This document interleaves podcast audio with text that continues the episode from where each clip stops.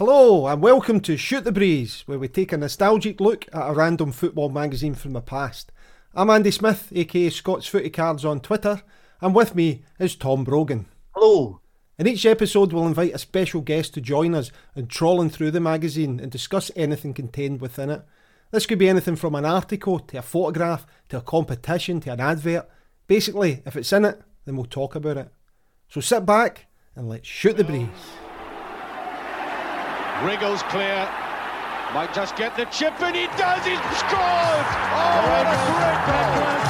He's done it. Oh, brilliant play. Wiggling his way. That's an excellent ball. And Didi.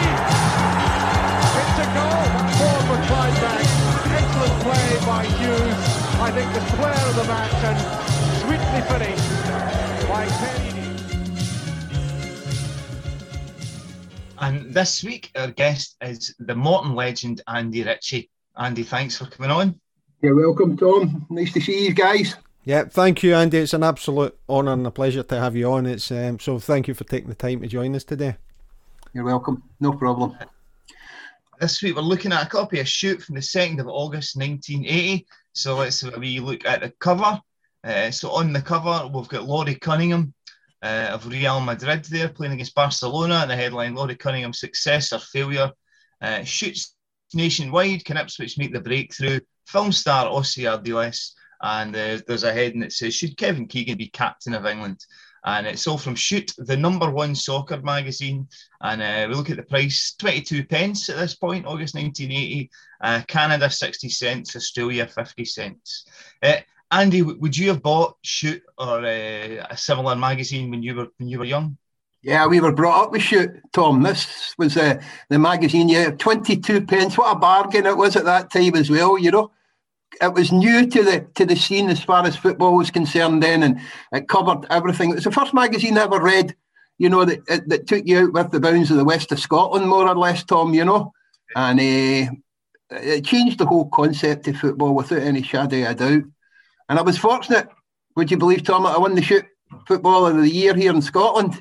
Yeah, I think we'll, I think we're going to get to that at some point. Right. There's a, there's oh, I got it quicker than you, Tom. Don't worry about that, you know. Uh, Kenny won it down in, in Liverpool and, and, and I won it up here in, in Scotland that year, you know, and uh, that, that, that was a big, big thing, you know. The And the Shoot magazine were just beginning to break into Scotland as well at that time, you know. They had discovered a scene like that and, and, and quite liked it. So, yeah, it was a big, big thing. And yeah, every week you read it without a shadow of a doubt. Every week. I think, I think, uh, Andy, the, the thing that Tom and I point out a lot, especially with the sort of early years of Shoot magazine, is the amount of Scottish content that's in it was was really, you know, quite impressive. Whether it be the game up in Scotland or Scottish players down south, it Yes. really was noticeable by the amount of content in it. So I mean, that in itself, just when you compare it to nowadays and the coverage that we get up here, it's it's night and day, night and day. Oh, without a shadow of a doubt, you know, and you're, you're right to touch on that as well because, you know, 95% of the Scottish international team played down south at that time, you know, mm. so there was pl- plenty of Scottish content even out with our own football up here. But it was just, it was more important to us up here to, to be seen down there as well, you know. Everybody read it, everybody knew about it. I'm just looking at Laurie Cunningham on the front here. And I remember when Laurie Cunningham signed for Real Madrid, uh, Atletico Madrid, would you believe, made an inquiry, and I went out with Hal Stewart to to speak to their their chairman at that time. He just joined it. What was his name? The famous Jesus, Jesus Gil was the chairman's name at Atletico Madrid at that time, and uh, they Real had signed the best player, so called in, in England, and Atletico Atletico Madrid at that time had brought me here to to discuss with Hal about signing, you know, and Hal wanted a million pounds plus so many roll-ons. We spent about three hours. Atletico Madrid had a game that day as well. I remember we watched the game here in Spain, Hal and myself. And I think by the time we got to the end of all that, Jesus Gil, who went on to become quite a personality in the game as well, was that sick, fed up listening to Hal Stewart. He couldn't get rid of us quick enough, you know. Eh, but they, they, they signed somebody else for a lot less money, probably a better player at that time. But uh, it'd be nice, you know. Laurie Cunningham, what a fantastic player he was. And uh, I think he was, I think he was around about the first, you know, with all the boys in the fifties who had made it big time, with continental clubs like that, you know. And it was it was a booster. But I remember thinking, "Whoa, I," and hey, no bad placement, ready. Would you would you fancy that then, Andy, playing playing in Spain? I, probably cut my right leg off, Tom. To be honest with you, you know, it was just another just another one of the, the disappointments I seem to be hovering around about that time. You know that you know, if they had to come in with some sort of valuation hall maybe four or five hundred thousand pound, they would have, they would maybe have got that deal done. Maybe nobody knows, you know. But yeah. I would have been there at a heartbeat, you know. For forty five quid a week part time in Scotland to to playing with Atletico Madrid. But is it the same Tom? It would have been a no, it been a no brainer. Brainer. So you, think Hal was maybe pricing you out, of a move at the time then, or was he just trying to get as much as he could? he just wanted to get as much as he could at that time, and he had this idea that you know he would get millions. You know, maybe no one, but eh, maybe no one, maybe two, maybe up round about that. You know, he had this idea, and he was going to stick by it. That was the type of man that he was. You know, and I think, as I say, with Jesus Gil, he was non-negotiable. And I think what they were talking about was in the region of three to four hundred thousand pounds. So it was out the ballpark right away. Uh, but I, that was a figment of Hal's imagination, guys. That's what it was, you know. Uh, and at that time, if I can take you back a wee bit like that, you know, football players were treated more or less like slaves at that time. You know, you didn't go anywhere that the club didn't want you to go. Once you'd signed for that football club, that was you signed for life up until the time that they decided that, you know, they didn't want you anymore or somebody gave them some ridiculous offer. And, you know, that was always in Hal's mind to get a million pounds for me. It was never going to happen. Never, you know, but you couldn't convince him of that at that time. And you really didn't matter how how you felt, excuse me, about it yourself, made absolutely no difference. There was an article article in your shoot there about uh, me wanting to to move on at that time and, and, and go somewhere else. And I said I would never kick another ball for Morton and all this kind of stuff, you know. That was the only string you had to your bow. You would try and kick your heels up to be honest you, make a bloody pest of yourself for a wee while and start making noises that, you know, only pissed off your own supporters at that time as well. But that was really the only only string you had in your bow to try and get a move like that. Mm-hmm. Uh, and, and and that's that's the way it worked. Up until the time they'd had enough of you, you were stuck there. Yeah. You tell us a wee bit more about how I think he was, he was a wee bit of a visionary in, in Scottish football. Eh? He was a guy with a, an eye for the main chance, I think. Uh, I think he was like that in life. Right. I didn't really know nothing at all about Hal Stewart other than the business I had with him down at Morton, but he seemed to have, you know, quite a checkered career prior to, to getting involved in football clubs, you know. I remember a story about tobacco company. He ran a tobacco company, you know, for some Americans out here making cigarettes. And what he was doing then was his contacts in the game. He was getting all the players at that moment in time to go around all the places doing, you know, play heady tennis and football halls and that, you know, and advertise the American Tobacco Company at that time. Uh, so that was his that was his that was his interest, his format into getting involved in football. You know, paying guys money to go and do things like that, football players. And then he discovered the football club. But yeah, it, it could have been, you know, I, I once described them as, you know, being Arthur Daly before Arthur Daly you know, his soft hat. He was always immaculately dressed. You know, you know, you getting to see him about some mere money, and you'd come out having left money on his table. You know, he was that convincing that things were going to going to work out for everybody. He had this beautiful personality. You knew you were being conned. You knew that, but there was absolutely bugger all you could do about it. You know, and you couldn't dislike him. You yeah. would come out banging doors and you wouldn't be halfway along the corridor, you burst out laughing yourself with some of the shit that he was coming away with, you know. He just was that type of person. Yeah. A lovable granddad he would have been. Hey, all right, we turn over the turn over the page then. Before we do it, I just want to uh, have a look at because the, the kits are they're very very simplistic. There's no logos of that on them. The, the Real Madrid is just white. The Barcelona is you know the, the classic Barcelona um, stripes. But I just want to look at if we zoom in the shorts seem to have a pocket on the front of them.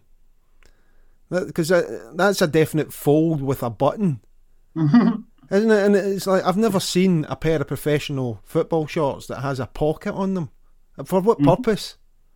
What purpose would you? I mean, you're not going to keep your two pences in there or anything like that, are you?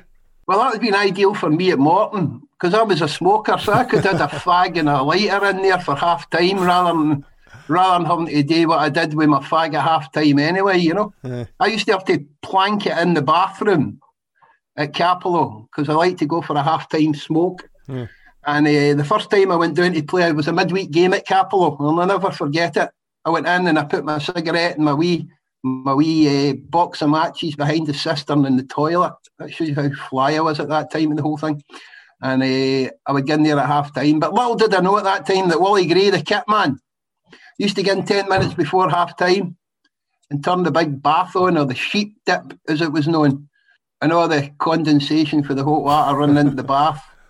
Sogged all my fag and my matches, and I couldn't get my fag at half time. So I had to come up with an ingenious idea, wrapping it in tin foil and putting it behind the cistern so that it didn't didn't go soggy, the fag and the matches. So they pants would have been ideal for me. You know, one Benson and Hedges, the wee box of Swan Vestas would have just fitted in lovely there. Uh, brilliant. The- The head of their time there, then, eh? Absolutely brilliant. But I'd, never seen anything like that before on on a pair of football shorts, so I just thought I'd point that out to him. It's one of my pet hates in football as well. I was speaking to a wee guy who just made up the Morton strip there, the new strip that they're using this year, and we're talking online about it. And uh, I'd say to him, I hate buttons on a football strip. It's the most useless, stupid thing you're ever liable to have on the collars and all that. Football strips weren't made for buttons. They were away back in the 30s. I know they had them then, but then when they moved them on, there were so many nicer collars without having buttons on it.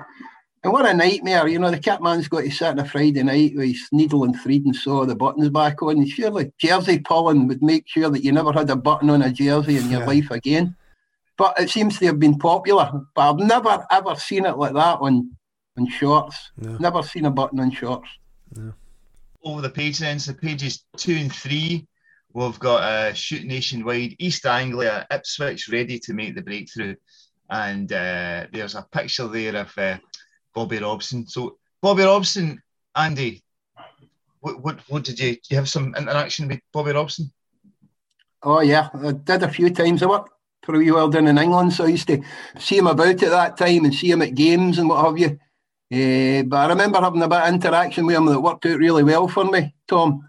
I was a chief scout at Celtic at the time with Tommy Burns, and eh, Celtic and Barcelona had went out of Europe early that year, and they'd organised a friendly at Celtic Park, and Bobby Robson brought his team over to play the game.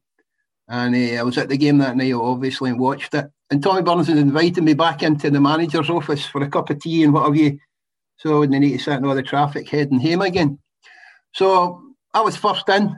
Naturally, I was first in. They all went back to their dressing rooms. But Bobby Robson was in very quickly after that.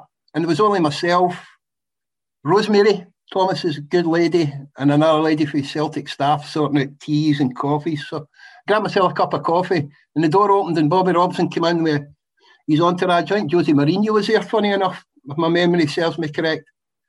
Barcelona had beat Celtic that night in the game, and uh, because I was the only one in the room, he, he acknowledged and I acknowledged him, and he said, "Do you enjoy the game?" And what is it you do? I'm the chief scout here, so we started to talk that way, you know, and how's things going? You know, do you need any players? I said, I ah, could use that wee baldy boy you've got in the middle of the park, the wee boy De La Pena. He was about 18 at that time. I said, I could do with him in the middle of the park out there. And the big boy Prosinecki could do as a wee turn here in the midfield as well if you want to get rid of him, you know. So we're laughing. What is it you're looking for? I say, I'm looking for a striker. Everybody's looking for strikers. I says, I've been all over the place looking for one that can, can go up play with Henrik Larsson, you know.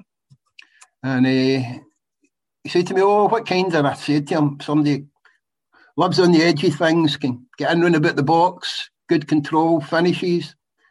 Not a lot of money because we don't have a lot of money. He says, Oh, he says, oh, not that many of them going to about, you know, and blather, blather. Anyway, Tommy Burns and Billy Stark come back into the office again, so automatically they get together and they're talking about the game and what have you. And after about quarter an hour, they're leaving to go back to the hotel, Barcelona. And Bobby Robson came across.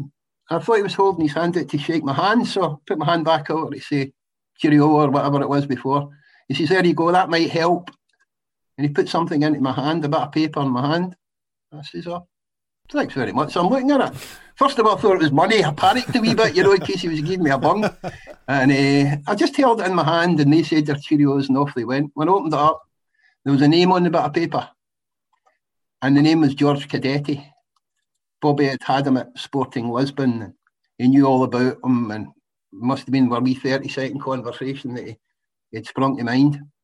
And he'd actually written £450,000 on the, the piece of paper as well which lit up my eyes. Now, I, I, I, sort of, I knew, I knew of the name again, but I couldn't relate to it at that time. And I showed it to Thomas, and he said to me, "Oh, that, that's the guy that played." He said that was at the game, five nothing. They beat Scotland. Um, Alan McCoist broke his leg that night, and he says, "Oh, I remember that guy." I went, "She's Sporting Lisbon." I go on to that and see how that see how that works out. Go on to that right away. So I was on it the next morning. The rest is history, as they say. Mm-hmm. But that was Bobby Robson, and he seemed a nice enough fella. And I met him a few times down in England, and I always introduced myself by thanking him for that wee bit of paper that he put into my hand. You know, I met him at Southampton one day, the first time that I'd done. I'd met him since then, and uh, any time around about, you know, any time I was at games, he was there. I always made sure I thanked him again for that one. But he, what, a, what a record they had at Ipswich. Mm, and yeah. then you go, you talk about Scottish players earlier on. You know, he had a, he had a, a few of them down there as well. Like, George Burley, you had Alan Brazil, Johnny Wark, you know, three smashing players in there, three legends in there at Ipswich. Yeah. Uh, and they all done a turn for him. But he had a very, very good scout at that time, by all accounts. And that helped him get the three boys done, you know. But what a fantastic team. And then into Holland again, didn't he? Yeah, that's uh, Arnold Mühren. and Frans Thijssen. Yeah. Uh, who was a big central defender again that played with Terry Butcher? Uh, Russell Osman. Russell Osman, good player, good good player. Mick Mills used to see Mick Mills running about when I was scouting in England as well. He did a bit of work, uh, and if the big fella that died there a couple of weeks ago, uh, big centre for Paul Mariner, yeah, you know he was he was a the, the original breed English striker at that time, mobile, big, win things in the air link up with wee fellas like Alan Brazil, wee fat fellas like Alan Brazil, you know. Uh, ah, they were, a, they were a, a, very, very good football team with very, very good football players. I think that was Bobby Stiley. All right, so just on that, uh, just on that page, it's looking at uh, East Anglia and it's looking at the other other managers of the East Anglian clubs. There, picture of John Bond, uh, who's been Norwich Norwich City at that time. Peter Morris and John Docherty control the fate of East Anglian football. Uh, the article uh, the article says, and there's a wee note there about uh, Justin Fashanu. Uh, Justin Fashanu has packed enough action into his short, explosive career to earn England Youth and Under 21 honours, as well as attracting about a bid of £500,000 from Newcastle. The Fashanu was obviously at um, Norwich City at the time. Anything uh, you spotted on that page there? Uh, just the fact that East Anglian football was just beginning to, to, to, break through a wee bit at that time as well. They were beginning to get a bit more notice outside East Anglia. The fact that Norwich weren't as big and as powerful a club, their turn was to come later on as well. But that that for me put Norwich and, and, and Ipswich on the on the, the, map for me at that time when I was reading things like that. And then obviously the football looked after itself after that, you know. Johnny Bond, I think Johnny Bond went to Manchester City after he was at Norwich uh, I don't know about the other two gentlemen that were in it as well, but uh, between the two of them, they had, they had, big, big careers. John Bond and obviously Bobby Robson, and uh, it must have been a real exciting time in in, in East Anglia to be a to be a Norwich and an Ipswich supporter at that time, especially Ipswich. European stuff was to come their way as well. But uh, the amount of fantastic, well, I thought I just just saw the name there and I left it out, and he'll be He'll be raging if he watches the podcast. Terry Butcher. Yeah. He likes to be mentioned every so often, Terry, you know. Quiet, big, unassuming fella that he is, you know. Uh, what a player he was as well. But uh, a lot of good football players and a lot of good football action going on down there in that area of the country. And it's a smashing area of the country. I don't know if you guys have been there. Spent a lot of time down there. I was looking at players at Ipswich at that time when I was doing at Celtic and was desperately keen to try and get the wee boy Kieran Dyer up here but uh, he was he was destined for for bigger things. But uh, I'd got a tip off when I was scouting at that time for Alec Mathie, who played at Morton, who had gone to to Ipswich in a transfer, and I knew Alec well, and Alec had tipped me off very very early about the wee boy Dyer. Uh, so I was spent a lot of time down there, and what a great and it's it's not looked upon by other people in the country as being a, a, a big footballing area, but the Norwich and the, the Norwich and Ipswich supporters love their football team. I spent a bit of time down there with them good people, you know. Two good clubs as well, two very good clubs, two well run, always there or thereabouts. Maybe not so much Ipswich at the moment uh, because of circumstances, but two two smashing clubs, well supported. I think um, on there, the John Docherty, who's the manager of Cambridge, there he he was a Glaswegian. I don't know if you you're aware of John. Uh, he played for Brentford, Sheffield United, Brentford again, Reading, Brentford again. So he had a, he managed at Brentford as well. So I think he pretty much had a bit of a living with Brentford. Um, but it seems as though he, he's most of his career's been down there. Uh-huh, uh, uh-huh. Oh, there was a lot of guys at that time, you know, through the, the late sixties and the early seventies. That's where that's where you ended up. Hmm. You know, you went down to England if you could at the very start of the whole thing. You know, I remember talking about it. So Alan Brazil was at Celtic Boys Club when I was there, and uh, Alan Brazil, I think, and he stated publicly on numerous occasions, would love to have signed for Celtic, but Celtic were only taking well, two strikers at that age group on at that time, and they ended up taking myself and George McCluskey, and and Ali didn't get taken on, and he ended up going to Ipswich and as I said earlier on, the rest is history after that. Yeah. But that that was, you know, a lot of guys, Scottish guys, made their way down there, especially early on in their career, uh, to try and make it big down in England because that's what it was all about. If you could do that, other than the fact you went to Rangers and Celtic, if we were that that way inclined, you know, you were you were trying to get the best possible club in England that you could get, and a lot of them had good careers down there. Yeah. Right, Andy, we can over over the page again then. So this is um, Laurie Cunningham. So Laurie Cunningham, a success or failure, and I asked a few people uh, involved in Spanish football for their opinions. So there's Laurie's uh, Yugoslav manager, Vujadin Boskov.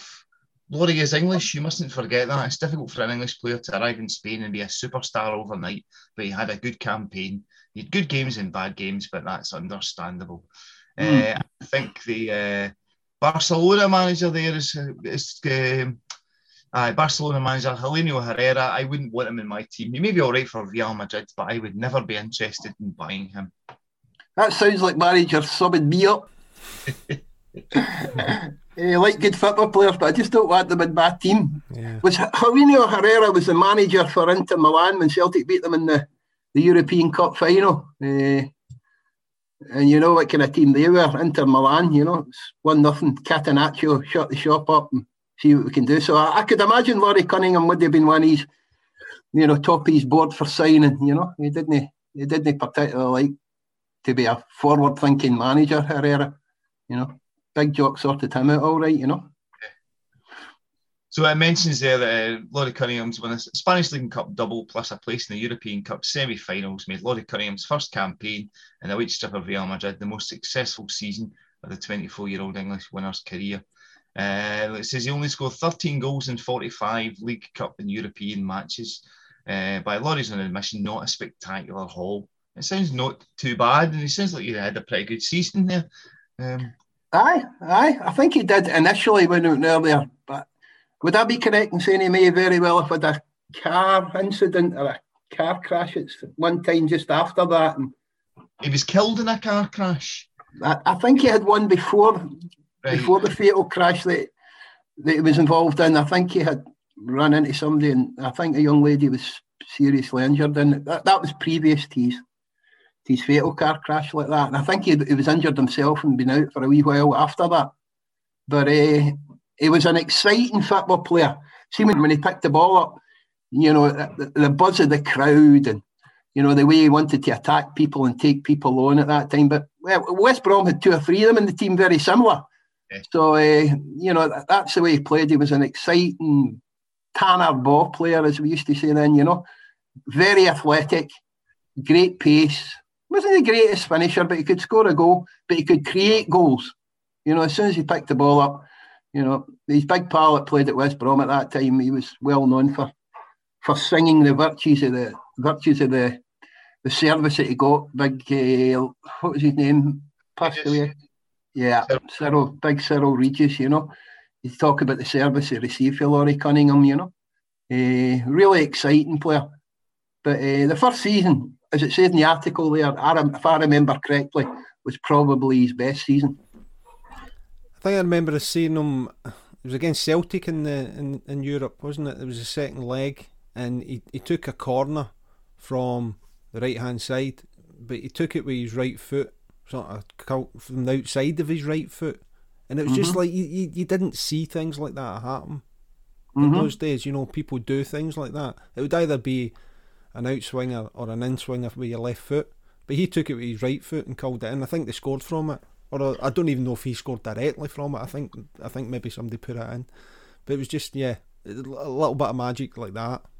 he was one of the guys that you know well one of the guys that put black footballers on the map down south without a shadow of doubt the west brom boys were a big big influence in that and you know because of that because of the way he played the game you know we would what would you call them up here a gallus character he was a right gallus character he always reminded me of the lead singer of hot chocolate you know the way he swaggered onto the park was the way lead singer of the hot chocolate would swagger onto stage uh, and and they did. They made people sit up and take notice down there. You know, uh, about the black guys that were coming through into the game at that time. They were they were the definitely the the missionaries of uh, black football players down in England. Cunningham, Regis, uh, and Brendan Batson was I think was he the Yeah. fullback as well. You know. Yeah. I'd seen many times before. I was a West Ham man when I went to London when we used to go down there with the family. Big uh, Clyde Best was the first one that came into first black player that came into English football down there. And didn't he have the greatest time after the West Ham supporters? I remember that. You know, he was popular as a football player, but uh, I don't think they were too happy at that time. West Ham, you know, having big Clyde in the Clive in the team all the time. You know, but he was the first one. But these guys really, really put the marker down for for for, for the black players to follow after that. Uh, and just down the side of that uh, that page there, we've got World Cup champions brochure. So this is a, a 24 page brochure of uh, Argentina's World uh, World Cup win. Argentina 1978-82 FIFA World Champions. It says uh, only one pound thirty-five, including postage and packaging. Action pictures of your favourite stars, Ossie Ardiles and the new Wonder Boy Diego Maradona, plus Oh. news and reviews from Cesar Menotti. See, I, I take a bit of an exception to this because it's it says twenty four pages, twenty four page, only one pound thirty five. And this magazine is I think fifty two pages, and it's twenty two pence. Yeah, yeah. and the, and that is just about one team, the Argentinian Argentinian team, and it's like I, I don't think that's value for money. I don't see that as value for money. Well, you would think about it, the value for money now. One pound thirty-eight, you couldn't get a first-class stamp. They're going to deliver it to you as well, you know. So, uh, yeah, it's, you're probably right enough. But when I look through some of the old programs, three pence and Yeah, eight pence for games in 1970s, it, you know, I don't know if it was a big seller or know. You'd be able to tell me better than that, Andy. You know, but that it doesn't seem like a lot of money now. yeah, yeah. But, uh, the thing is, you know, a collector now would probably pay about twenty or thirty quid off eBay for that book. So yeah, it's Yeah. it's, it's all about what you want, isn't it? Yeah, yeah. When this magazine was out, it was you know when Shoot magazine was out every week like that, you know, and, and to get your paper, and that's what everybody did in the mornings. Didn't matter where you were going to work. If I was going to work at Celtic Park when I was a young player in there, or whether men were going to work in the Ravenscraig Steelworks at the same time, they were making their way. You know, you went in for whatever you want, you know, your your stuff. But the Shoot magazine was next to all the papers. It was next to the Record, the Daily Express, and everything else. And everybody bought a paper going to work in the morning. I don't see a bloody newspaper now. You know, you're hard pressed. Somebody, somebody like myself, as I mentioned to you earlier on, technological dinosaur, still needs a newspaper. But uh, people just don't seem to buy them like that. And when I would go in and, and, and get mine, so it was a Wednesday, it was always out, the Shoot magazine. When I would go in, I'd, I'd, I'd buy the Shoot magazine, take it in with me, with my newspaper, to my work in the morning bring it back out. So everybody bought, everybody was interested in football, uh, or even people that were involved in football, they bought the magazine all the time. So uh, 22, I couldn't even tell you. If they say to me what the price was, Andy, I'd, I probably wouldn't have been able to guess, but Yeah. 22 is not a lot of money. No. for the content as well. Well, exactly. Yeah, absolutely. Right, pages six and seven. Big across two pages there is Ray Wilkins' column, the day we smashed Liverpool. Yeah. Uh, remember Ray Wilkins much as a player, Andy? I do, I do. Seen quite a bit of him as well. Ray Wilkins, I admired immensely because if you look at Ray Wilkins, fantastic football player, but the biggest thing of the whole lot was his CV. What a CV he had! You know, a real. You could only dream about that as a wee boy who wanted to make their way in football. You know, just have a look one day. Run it up again, Andy, on your computer and have a look at his CV and see the clubs that he played for. Yeah. The best clubs in Europe throughout. So many international caps. Right, Just a, Chelsea, a CV to die for, without a shadow of a doubt. And he was a smashing football player. And I met him a few times, lucky enough. I met him once at Ibrox with Ally McCoist. He was a gentleman, an absolute gentleman. Real nice fella to talk to. Uh, one of the guys you could stand with a glass of wine in your hand and have a right good conversation. You know, he was open to to all sorts in the conversation as well. Very knowledgeable, and I always thought he was very good on TV.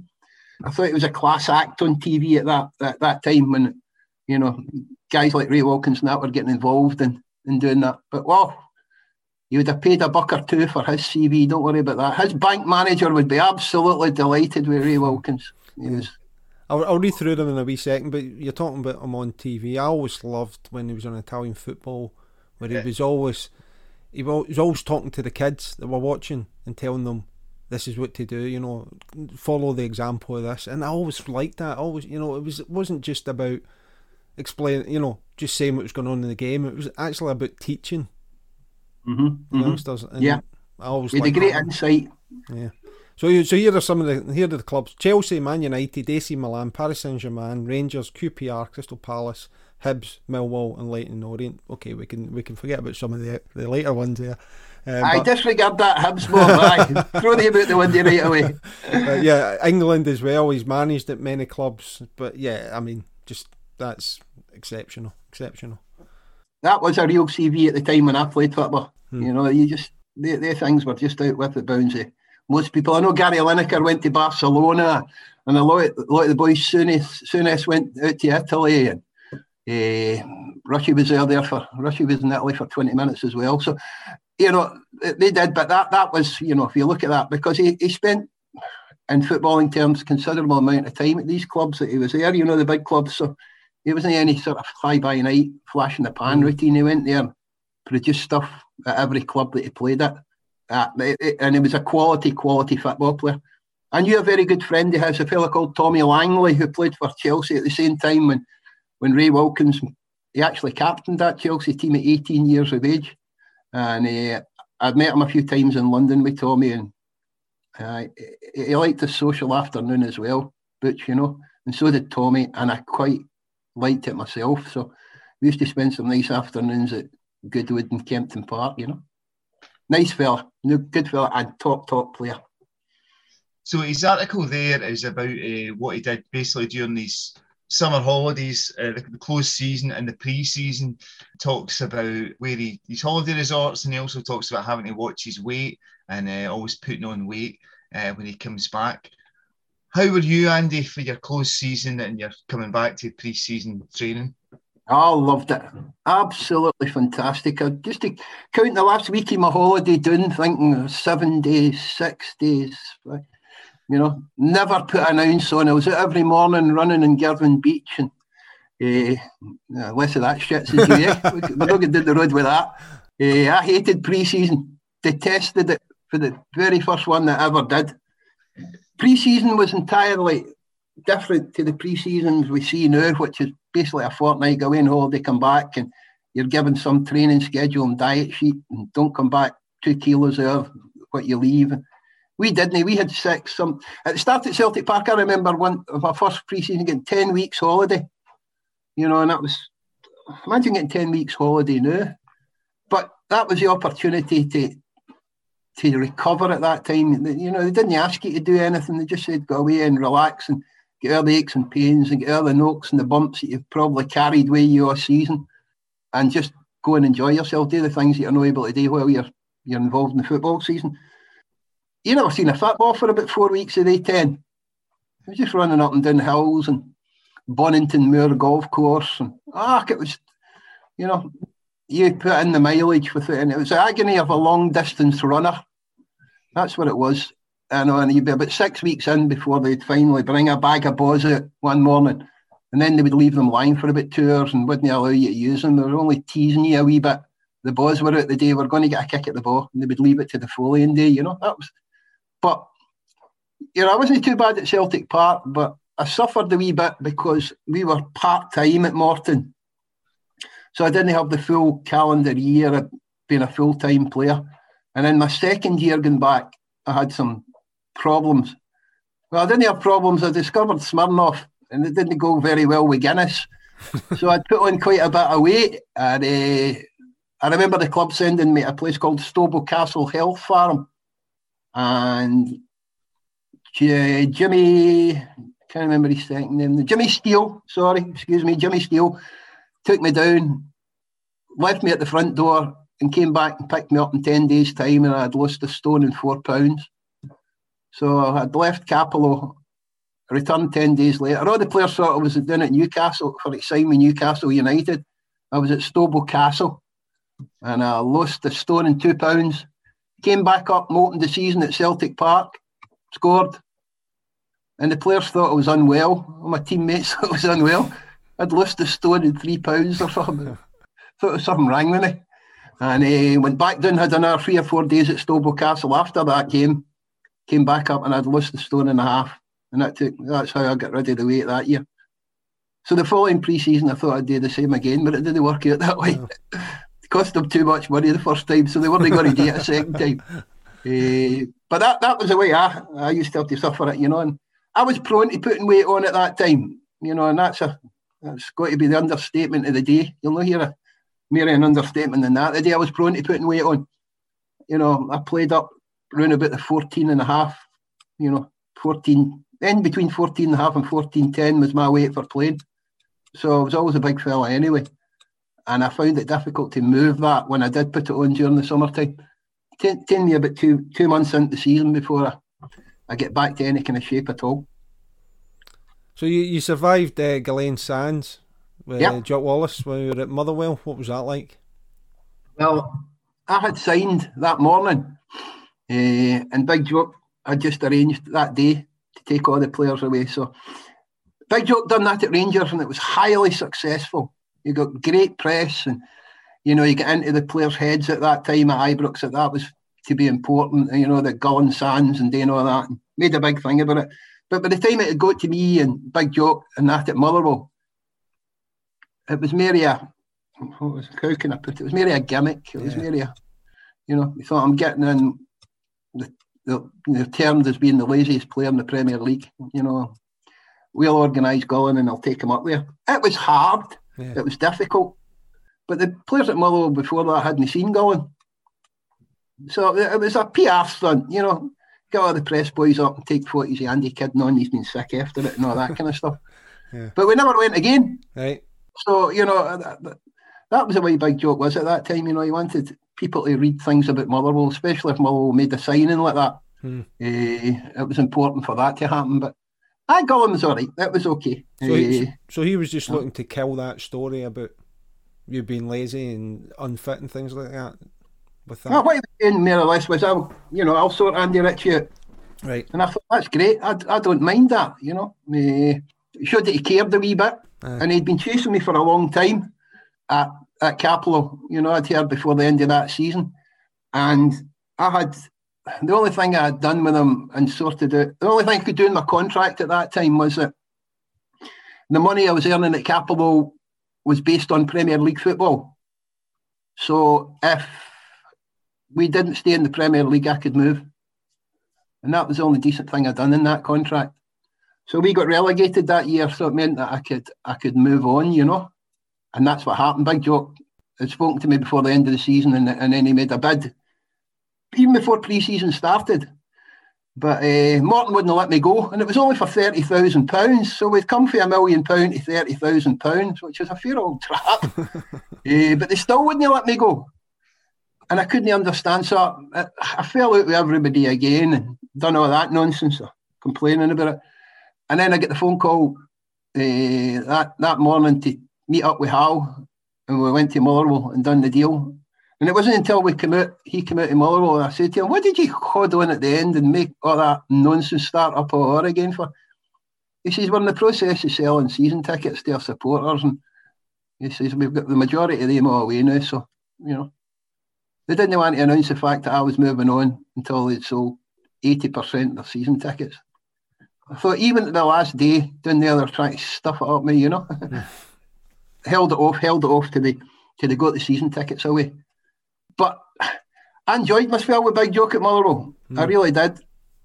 What he told me was what he was going to do. He played me a couple of games early on in the League Cup, and then he left me out, and I had to go and work on my own to get fit again with the late Joe Wark, who was a was a coach there, and we were working two, sometimes three times a day there, and I was in, I was in good nick again. I was just beginning to come round. I had the wee cartilage operation done and tidied my knee up. Really beginning to enjoy my football again. And then Rangers come in and took Big Jock back to Ibrox. And we brought manager in, Bobby Watson, who, well, for the first day I arrived, let it be known he didn't like me. So uh, I wasn't going to be playing in his team. Uh, so all of a sudden, if I go in there and get myself fit and getting ready to play, and then Big Jock leaving to more or less being told that, nah, you're not wanted here. You know, that was. But I enjoyed my time there. Big Jock. What is it say? He did what he said on the tin. Yeah. You know, he didn't. He didn't muck about. He didn't kid on. He was. His tactics were anything special. I remember a guy called Tommy O'Hara said to me, Tommy played at Motherwell at that time.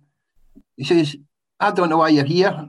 How's that? He says, because Big Jock, Big Jock loves football players. He says he loves right good football players, but he just doesn't like them in his team. He says, so all you're farrying about and doing what you're going to do is really going to get them going, you know. but it didn't work out that way. Aye. You know, I played in the middle of the park a few games with a very young Gary McAllister. Mm-hmm. You know, even at 17, you could see the quality in Gary McAllister. And a wee boy in the middle of the park called Ali Mauchlen, who was a right industrious wee midfield player both of them went to Leicester and, later on in their careers as well together, you know, but they were a good partnership. And, uh, I managed to fit into that, not too bad. So I enjoyed my spell at Motherwell with Big Jock. Yeah. You know, the spell at Motherwell I had with Bobby Watson after that was was enough to make me quit the game. It's crazy going from that, from, as you say, getting to love the game again and playing, and suddenly to have it ripped away from you and Mm-hmm. You know, you think. Oh, it was massive for me. Mm. Uh, I've stated publicly as well that, you know, for an early early age in my footballing career, I had problems with my mental health. Uh, and at that time, as you can well imagine, that was a major, major situation. I'd went from being the low, I'd been relegated at Morton to, you know, I was a Motherwell supporter for I was a wee boy. My family are all Motherwell supporters. About 50 shares in Motherwell the day that I signed. Uh, I was just so delighted to be there. I, you, you, mentioned that, Andy. I got my love back for the game again through Big Jock and you know somebody having a wee bit of faith in me again. And then within the space of him going back to Ibrox and Bobby Watson coming in a week later, you know, I'm more or less told that my services only required, uh, and I wouldn't play for Motherwell again. You know, so football for somebody with mental health problems at that time was a roller coaster anyway, which just made this a hundred times worse. Uh, I was really looking forward to getting back in and working the Big Jock, and you know, I think I don't think I, I played two games after I left Motherwell like that, and I finished at twenty seven. But Motherwell was Motherwell was tin lidded it for me, as they say. Yeah. You know, it wasn't a it wasn't a situation that I had any any control of uh, you know, the manager just came in and the manager's decision was final at that time. Right, we move on to pages eight and nine then. Mm-hmm. So oh, pages oh, eight and nine is uh, freedom their goal is the is the heading, and it's all about the film Escape uh, to Victory, uh, which was being filmed at that point. Uh, the five million pound World War II prison escape film just finishing production in Budapest. And the highlight is a soccer match between the German national team and a side of prisoners captured by the Nazis. Uh, and there's a picture of a few of the, the, the stars there uh, Michael Caine, Pele, Sylvester Stallone, Bobby Moore, Yep, yep. and uh, Ossie Ardiles. Was the deal. John Wark was in it as well. Yeah. So I'll, I'll move. I'll move on to this. So I've got a full team photo. Of, Oh, aye. so we can Oh, that's zoom in a wee bit. Where did that photograph come from? So that that that was in shoot. That was a different magazine. It wasn't in this one, um, but I Right. thought I would include it because it's it's an absolute brilliant. It's a brilliant photograph. So we've got in there Russell Osman, Paul Van Himst, Mike Summerbee, Sylvester Stallone, John Wark, Kazi Deyna, uh, Soren Lindsted, Hallvar Thoresen, Ossie Ardiles, Michael Caine, Pele, Bobby Moore, and Co Prins. It's it's a pretty apart from um, obviously Sylvester Stallone who was absolutely shocking. His his um, goalkeeping technique was absolutely abysmal in that. It's a pretty good team. He made Roy Baines look like a goalkeeper. Uh, yeah, it's what some big names there. It just it just shows you, you know, they've looked at that at that time, and they've been scouring Europe. Now, with all due respect, you know, you think about Europe now, and if you'd put up a team like that, there would be probably nine Europeans and South Americans that we all know instantly by by looking at their pictures, you know. And to be honest with you, you know, even at that time, Co Prins, I wouldn't have known who Co Prins was. Hmm. You know, Kazi Deyna, I know. Did Kazma Deyna not come and play for Aberdeen at one time? I don't know. I think he was uh, Man City. Man City. Man City. At some Man point, yeah. City, that's right. Uh, and I think, funny enough, he was, well, I don't mean funny enough, but but yeah, I think he died in a car crash as well, if my memory serves me correct. And he was a fantastic player. You know, Soren Lindsted, you know, not really household names. They would be household names now, Yeah. you know, but at that time. But uh, this film's out maybe two or three times a year now, isn't it? It's a bit like Spartacus. It appears on your telly and you've seen it and you you, you know every bit about it, you know. Eh, and yet you still watch it again. It's one of the films. It's it's compulsive viewing. Some of it's that bad. It's compulsive viewing as well. You know. I, th- You're I, right. I think it was um, a lot. Of it was filmed actually in um, Norfolk, so that that's why there was the Ipswich connection. Is because Yeah. it, the, the, it was getting filmed down that way. But um, yeah, great. It's, it's it seems to be one of those movies. It's just turned into a cult movie, and I I I, I really enjoy it. Um, But yeah, I quite enjoy it. Yeah. I enjoy it as well. Some of the some of the footballing bits in it, you know. Pele with the old Mansfield Hotspurs on, you know, the old laced up boots in the front like that. Yeah, Bobby Moore wasn't much of an actor as well. You know, great captain, but no much of no much of an actor. yeah. And I hear uh, John John Wark's single line was dubbed because he couldn't understand him. Uh, that's what I hear. Um, although I don't really remember that at the moment when you watch it. I don't remember it feeling dubbed or anything like that. But um, there we I go. thought he got I thought he got the bit because his silly hairstyle and that big moustache that he had. He looked like a football player for the for the thirties and the forties. Yeah. yeah. aye, aye, the acting was shocking in it, but yeah, the story was good, wasn't it? Hmm. And there was a happy ending at the end. That's that's all that mattered. Yeah. So what? What about yourself? Have you ever been um, close to appearing, like a shot at glory or something like that? Have you ever been close to appearing in any any football movies or any No, movies at all? I don't I don't really know any other ones other than that one. You know, that, Have you not seen a uh, shot a shot at glory? The one with No. Ally McCoist, the Robert Duvall. I mean, there, there we go. There's there's two of the top top people in it: Robert Duvall and Ally McCoist. my I'd, I'd, I haven't seen that film, You sh- so I've got do. to be honest. Yeah. I've never seen it. John McVeigh used to try and get me to see it all the time. He used to ask me, "You you not seen that film yet?" I think John was in it as well. Aye, you aye. know, He, he, did, he did a pretty good part in it, yeah. did a good part in it. So, But I, so he, he tells me he was a good actor as well, John McVeigh. You know, but uh, I, I've never seen it. Hmm. You know, that's the only footballing movie that I ever remember sitting down to watch. It's it's Eh, it's difficult. It's difficult getting um, the the feel of whether it be football, whether it be American football or anything like that. It's difficult to get it right in moving. Aye. and I, I think especially with football, it needs to be played. Because one of my things about a shot of glory is um, I think the football scenes are really good in it, and a bit a bit slowed down, but they feel quite realistic and such that you maybe think they said just go out and play a game of football and we'll take some of the the shots and make it all work. Whereas, mm.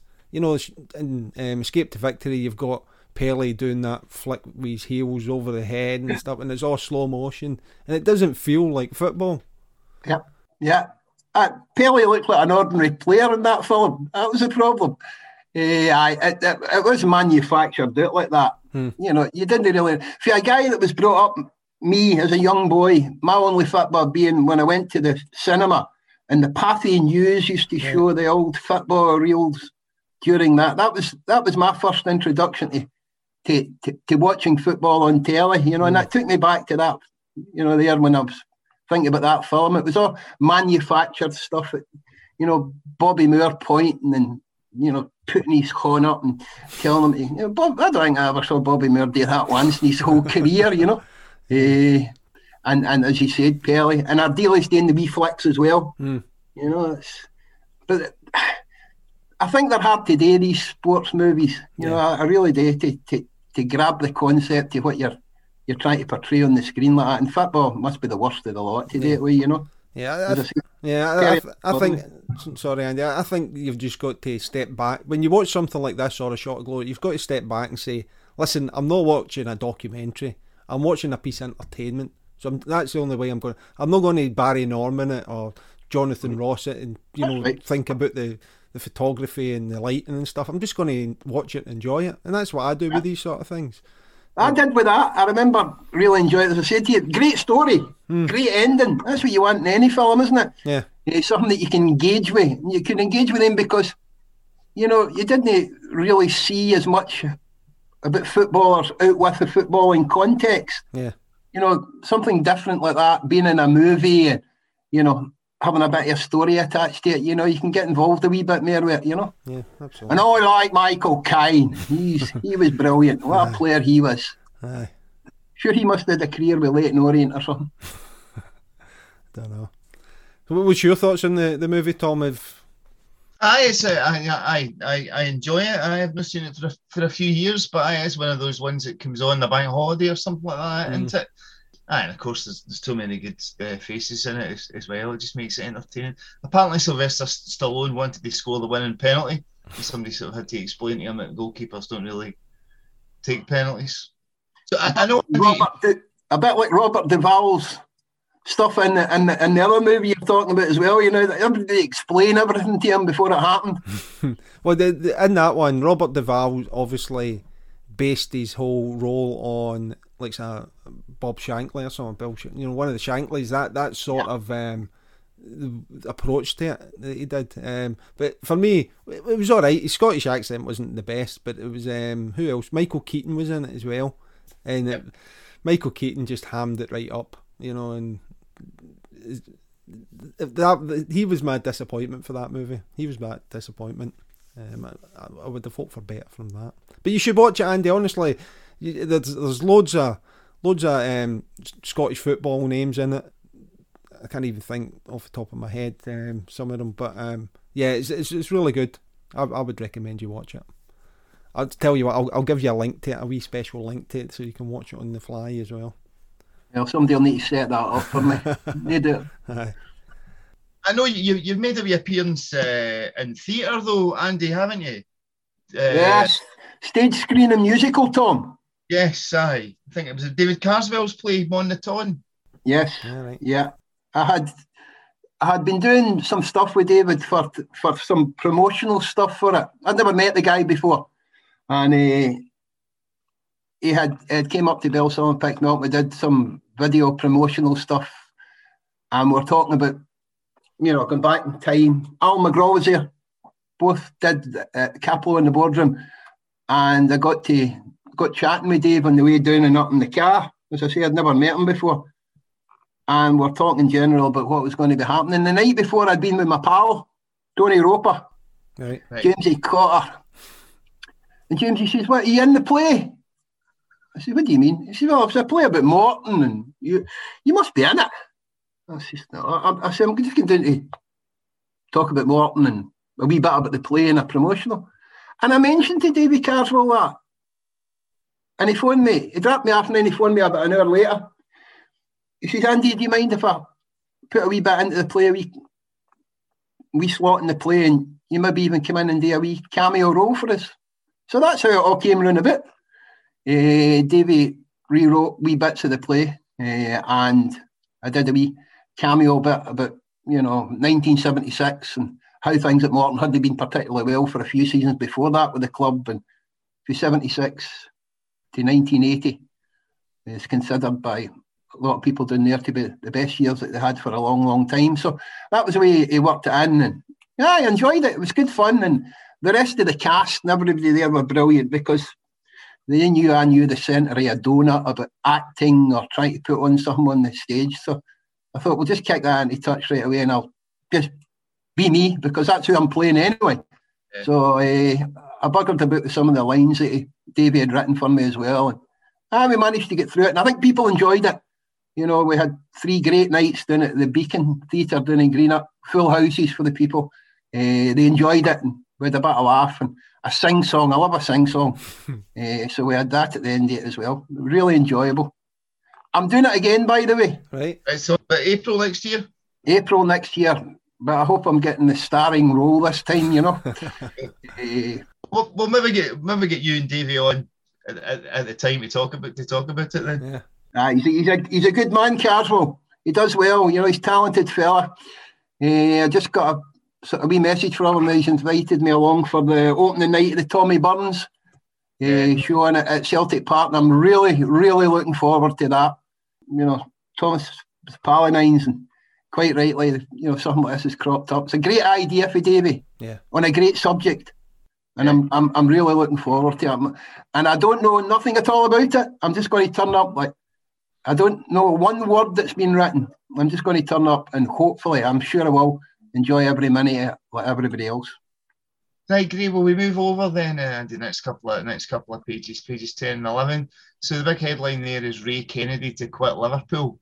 So for me, Ray Kennedy was one of the seven some heroes of that great Liverpool team in the seventies and eighties sort of guy in the centre of the, midfield there. Do you remember much about him, Andy?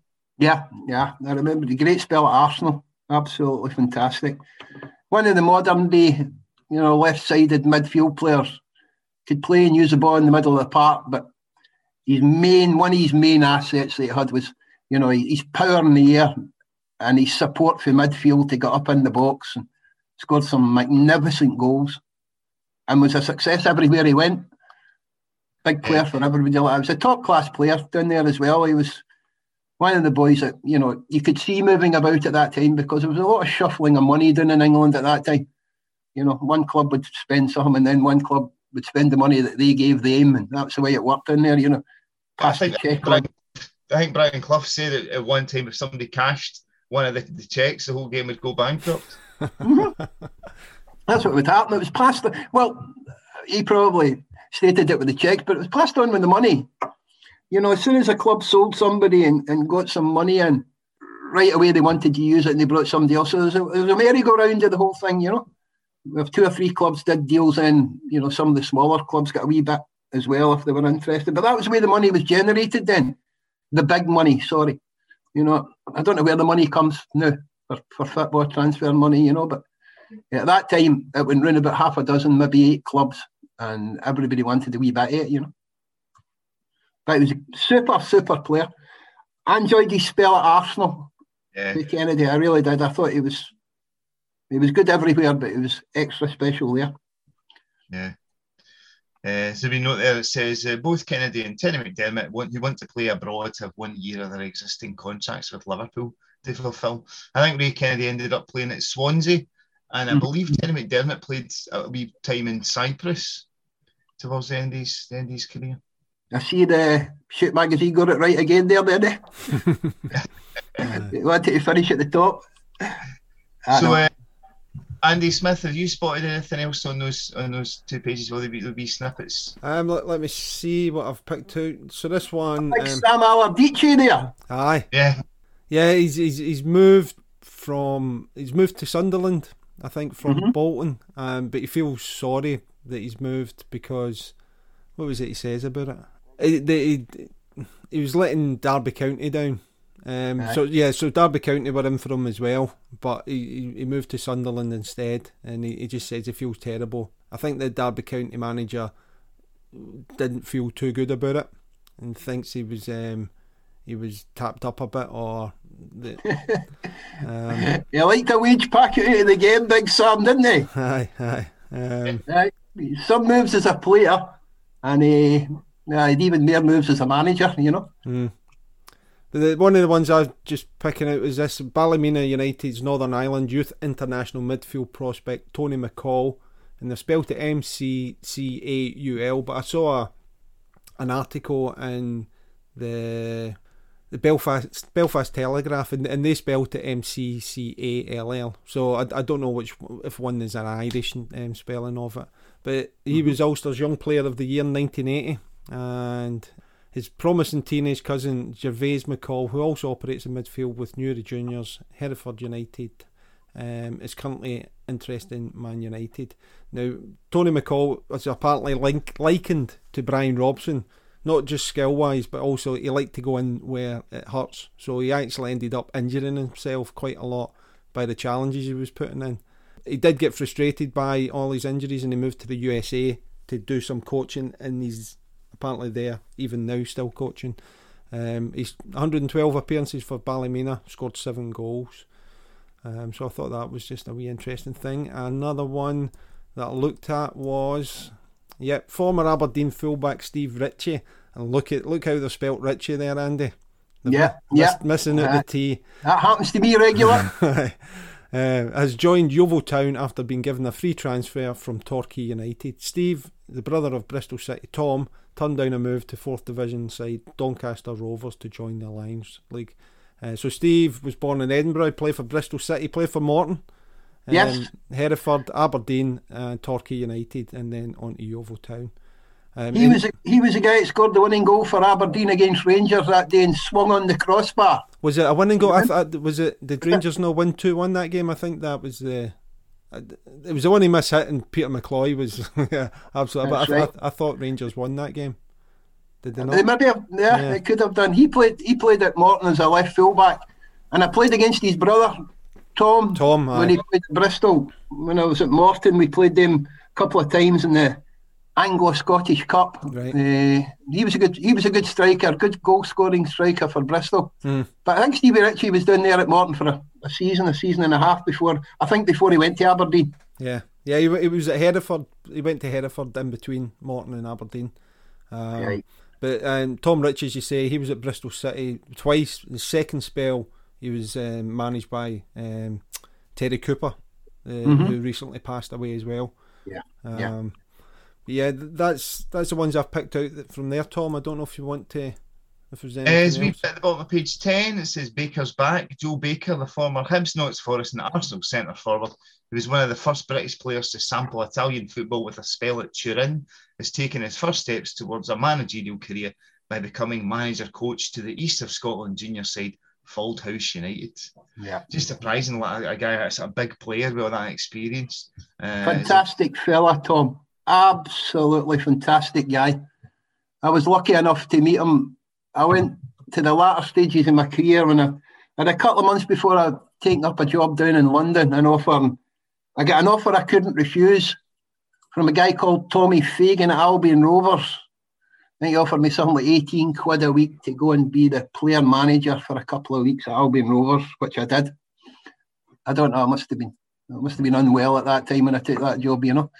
And uh, when I got out there, there was a guy there, Joe Baker, and he'd been there for a wee while, Joe, helping out and doing whatever. I knew, I didn't know Joe Baker, but I knew all about his career. A bit, yeah. again, a bit earlier than Ray Wilkins, but you know, just just look at some of the teams that he'd played for, and uh, he was there, and Joe was doing everything there, trainer, coach, uh, sponge man, cleaned up the dressing rooms, he'd done everything. Lovely, lovely fella. And he worked me there, there for about six or eight weeks, and I got to know him really well. Great insight for the game. He knew the game inside it. Things hadn't been, life hadn't been particularly good to him at that time, you know. Maybe, uh, well, Joe had had a wee bit of drinking problem, and he was in the process of trying to sort that out at that time. He had joined AA and was working really hard at trying to do that again, trying to get his life back in order again. And I remember after about six weeks, I I couldn't take any more of Tommy Fagan or Albion Rovers, you know. And I went in to resign, and Joe was there, and Joe says, "Oh, I, I don't want you to go, Andy. I'm, I'm enjoying spell down here." I says, "No, Joe, you go in and take this Joe Byrne and continue to do what you're doing, and things will be brilliant, you know." But I remember thinking to myself, that was a guy who achieved a lot of things in the game, and really didn't know how good he was. Mm. I always got that feeling off Joe Baker. He was all, I don't know whether it's just because he was a shy fella, you know, but he really didn't didn't know how well he was thought of in the game and how well people would look at his career in the game and admire it as well. He, he just wanted to be involved in football and he wanted to be involved in about football people. Uh, and that was that was helping him get his life back in order as well, you know. And Joe did stay on. I can't remember who came in at the back. Davy Provan, ex Rangers yeah. man, came in, and him and Joe got Albion Rovers promotion. I think the following season after that, you know, which hadn't been heard of for 50 years in mm. Coatbridge. But, you know, Joe Baker, just loved the fella. I would love to have been running about Joe. I used to meet him, I used to meet him in Motherwell. He stayed in Wishaw. I'd meet him and his wife when we were out shopping and what have you. And a great half hour's conversation. Brighten up your day, Joe Baker. Lovely fella. Uh, so top of page 11 there, we've got Ian Botham should retire. uh, England cricket captain Ian Botham should hang up his soccer boots. That is the view of Ray Illingworth, the former test star who now manages Yorkshire. Uh, Illingworth says of Botham's decision to play for Scunthorpe United again next season to risk injury at such an important stage of his career seems pointless. I appreciate that Ian relishes a challenge, but it doesn't matter whether he measures up to fourth division standards or not. He's putting his main job on the line for a few games of football. Uh, Ian could be earning 50,000 a year as captain of England. He has a cricket world at his feet, and I fear that some Division 4 defender may put Ian out of the winter tour of the West, yeah. End, West Indies starting early next year. So yeah, that was it. Ian Botham would play for Scunthorpe United in the cricket off season. He's, he's actually wearing a Chelsea shirt there, so I don't know if that was a testimonial or something he's played in. Maybe. Just a charity game or something. Yeah.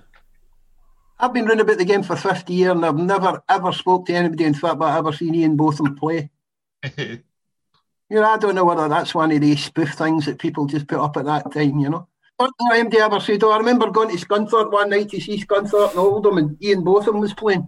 Hmm that's that's a line I've never heard. Yeah. Yeah. I'm sure I remember at the time, Andy, on the news and stuff, or you know, on sports things about that. Um, and I've, I've I have seen other photographs and things of him in action. Um, I don't know if I've seen any video of it, but I remember at the time this being a thing. Ian, Ian Botham was playing football as well as as well as cricket. Yeah, ah, interesting. I remember reading about it. I remember mm. hearing about it. Yeah you know, I've never seen, you know, you see a picture like that there, obviously. Mm. Uh, tells you he, was in a football strip at one time, but don't know. Could you tell me what position he played? I think it was midfield, was it? Was it? Yeah. Oh. But it's just one of them. I think to myself, and I like that wee bit when it says he could be earning fifty thousand pounds a year. Some obscure wee right back at a second division club down in England's on fifty grand a week now. Mm you know, that's that just shows you where how life and football has moved on considerably. Fifty grand a week in the championship's a poor wage now. And he, the top cricketer in the world, more or less, was getting fifty thousand pound a year. Mm.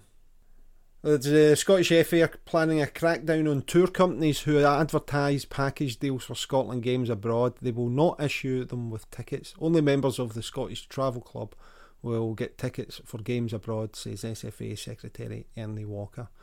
So that that was back then them taking control over the whole. Um, Nothing's changed there in yeah. Scottish football. Yep. um, was there anything? No, that was the only stuff from there. So over the next page there we get Tartan talk with Danny McGrain, right. and uh, he's talking about uh, all weather pitches. No thanks. And uh, there's a picture there of uh, Trevor Francis playing for the Detroit Express there in, in, in America. And uh, first, the paragraph is an experiment at Helenvale Park in the east end of Glasgow. Once a favourite training spot for Celtic could mean that senior football matches in Scotland need never be postponed because of bad weather. At least that is the possibility of distant, if distant, the possible if distant conclusion after the opening of the £250,000 AstroTurf playing surface, which is only a long goal kick from Celtic Park. Did you play in many uh, AstroTurf pitches in your career, Andy? No, uh, I don't think I played a football game on an AstroTurf pitch. I need to be corrected, but I, I don't think I did. They were relatively well in America at that time. You know, I remember. You know, I, I nearly made it. I nearly made it again to, to New York Cosmos at the time when Eddie Firmani was the manager and he was a pal of Hal Stewart's, and they wanted to take players out in the summertime and play there. And obviously, they played on AstroTurf across there. Uh, you know, Pele and Beckenbauer and Carlos Alberto and all these guys were still there. You know, it was it was a footballing circus they were playing at that time. They played on AstroTurf, but the Scottish FA cancelled all the temporary work permits that year. The last one to get a work permit that year was Bobby Lennox, who went out to Houston. And I remember sitting up at Park Gardens. Alfie Conn and me were sitting up at Park Gardens waiting to get our temporary transfers signed to go. And they stopped giving them out. Too many players were, were, were abusing the system. You were gonna you were getting signed for a pound with New York, and then they would sell you back at the end of their season to Morton for a pound. And the SFA cancelled all temporary work transfers. I think Alfie was going to Toronto or somewhere like that, and I and I was going to go to New York. So that had been about the only time. So I never played a professional match on them, but I think I would have liked the AstroTurf. I remember playing many, many games for the legendary club Dukla Pumpherston, Sawmill and Tannery, nil.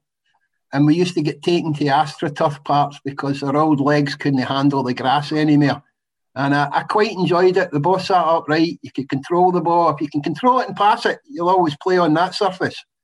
Uh, and I was nearly into my 40s by that time, but I enjoyed it. And, well, I see the championship. I see about a championship football now, and we've got Accies now coming down in Kilmarnock. Who would ever thought? I would never have thought Kilmarnock would ever be played in AstroTurf. Never thought Accies would ever play professional games in AstroTurf. 40 years later, you know, we're looking at the vast majority of parks now in Scotland as being AstroTurf parks. Yeah. I don't know if it makes makes sure that the games are going to be on every Saturday because you get AstroTurf, Tom, but uh, it helps. But I would have enjoyed it. I don't think a lot of players from my era would enjoy playing in AstroTurf, though. So, so I, read Andy about the possibility of you going to the states, and um, you would have joined George Best there at the time. I think is that right? Uh, no, Best was in Florida. Right. He was in Florida with Gerd Muller at Tampa Bay with Rodney Marsh. Now, the Americans had Yashin in goals, Carlos Alberto, uh, Beckenbauer, an Italian striker up front, uh, Bogdanovic. He had a big Yugoslavian. Dennis Tueart from Manchester City was there at New York at the time as well. What they were doing was New York Cosmos or playing the old uh, supporters game. If you had a community in New York, for talk's sake, the Brazilian community and the, the Spanish or the Yugoslavians, a lot of Yugoslavians at that time in New York, they picked, in inverted commas, the best player in the country and they brought them to New York so they encouraged that community to buy tickets for the New York Cosmos game. Yeah. That was where they did it. And that's why you know, they had a broad cross section of people from all over the world. You know, they didn't have enough American players at that time, certainly do now. Uh, but they, they bring it in based on how big your community was in New York to see whether you could sell tickets or not. Pele sold it across the, the range of that, but you know, they tried to keep it a Yugoslavian, Italian Bogdanovic. His brother controlled the mafia earlier in New York, so he was he was a big signing for them as well. And Eddie Firmani, the English manager, he was he was manager at Cosmos at that time. Yeah. Actually mentioned what you're talking about there. I don't know if you read it further in this art, in this magazine, where Rodney Marsh has quit at New York because the mm-hmm. owners tried to force him to play more Spanish players so they could get more of the local Spanish community in through the doors. And I, I thought that was that was really interesting. But yeah, it just backs up what you said there. Yeah, that was the way they worked it. You know, I think Bobby Lennox went to Philadelphia, if my memory serves me correct I'm all pal Jimmy Bone. He had a great time up there. And I think he was in Toronto. He was with Toronto Blizzard. with an old buddy of mine who passed away there, Bobby Prentice, that used to play Mm. with Hearts, left winger. Yeah. The two of them, and Drew Busby. The three of them played out there for a while there in Toronto. And they had some time out there, I'll tell you. That was where they come up with the original phrase, drink Canada dry. they three were trying to do it, you know. So, uh, what was it that that made it not happen for you, Andy, going out to the states? They didn't they wouldn't allow temporary transfers. Right. So it meant that you had to buy the player outright, Okay. you know, and Eddie Firmani had said something like, We'll give fifty thousand pounds for the player. We're back to that old one again, you know. Hmm. Fifty thousand pounds was never going to be enough. It was more or less to you know, you were getting you were getting a real bucket of cash at that time for doing it, you know. Yeah. You know, I was fiddling about for a hundred and ten pound a week down at Cappielow where I could have went to America for nine hundred pound a week, you know. That was the way it was working, play through the summer season, make a few bob out of it, come back a better person for it, you know. Yeah. Eh, but the Americans didn't pay transfer fees. That, that they still don't to a certain extent. You know, they they expect the, the player to be as big an earner as the club as well now, and did at that time. You know, they would have paid you good big salaries to go across there to America, but they don't pay transfer fees. So Hal was never going to say. Well, he, he tried to work a wee deal, you know, a wee gentleman's agreement with Eddie for to make sure that you know if they gave him fifty thousand, Eddie would give him the fifty thousand pound back.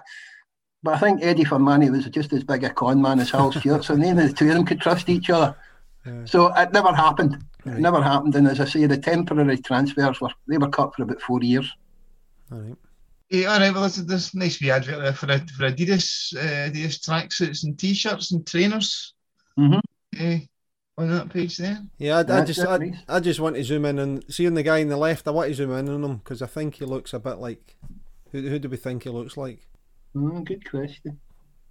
Well, No David Dodds anyway. well, I, I, I say Tom Cruise. He looks a bit like Tom Cruise. Oh but- yeah, yeah. Yeah, Ah, there we you go. could.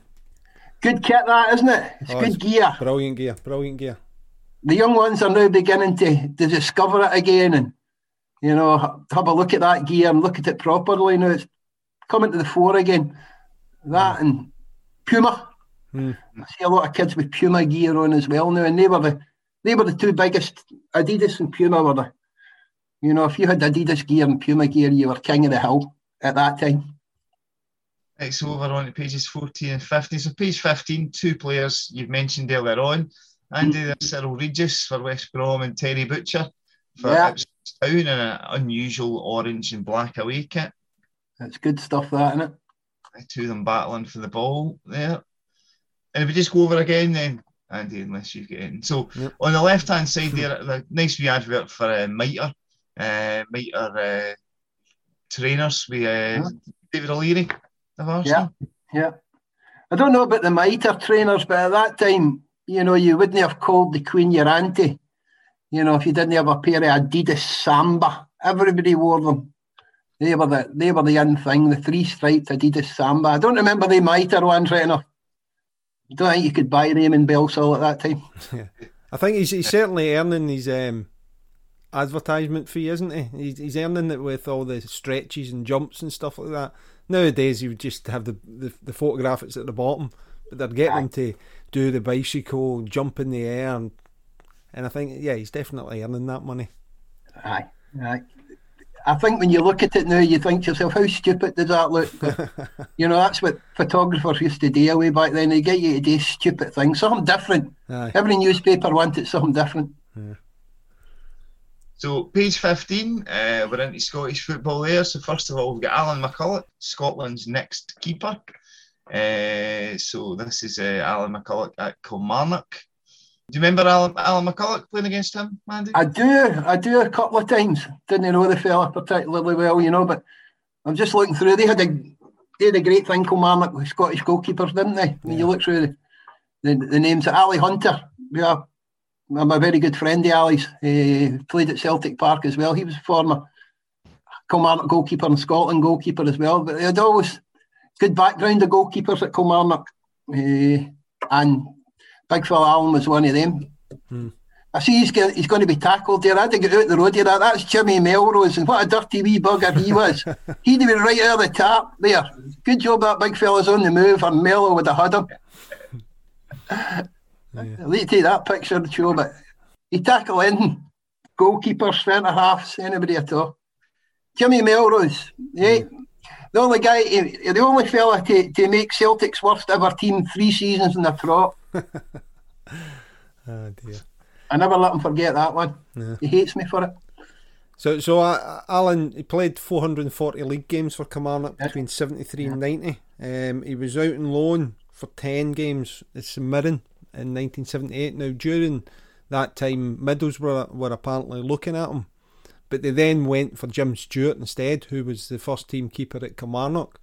So, so Jim Stewart went, and Kilmarnock then recalled him back from St Mirren, so he, he, missed out on that. But you're right. I mean, as you say, Ali Hunter, Jim Stewart, Alan McCulloch. Even though, as I'm sure you probably um, got on to talking, but eh, you know, it says Scotland's next keeper. He, he never got any caps, so he got one Scottish League Eleven cap, one under twenty one cap, and that was it. So it never worked out for him that way. You can see the amount of good goalkeepers that were on the go around about that time up here, right enough, you know. Uh, every club, well, it felt like every club had a very good goalkeeper, and every club's goalkeeper was attracting interest with down south. Uh, I think we had a glut of very, very good goalkeepers at that time. But Kilmarnock did. They always had a, a good production line of goalkeepers. Uh, I remember it was, I can't remember who it was, but he ended up being in goal for Everton way back in the 60s as well, who played for Scotland. Name evades me at this moment in time. But He was a Kilmarnock goalkeeper as well. Great list of club and international goalkeepers in there. Mm. I'm just reading through that article, that Alan McCulloch's article there.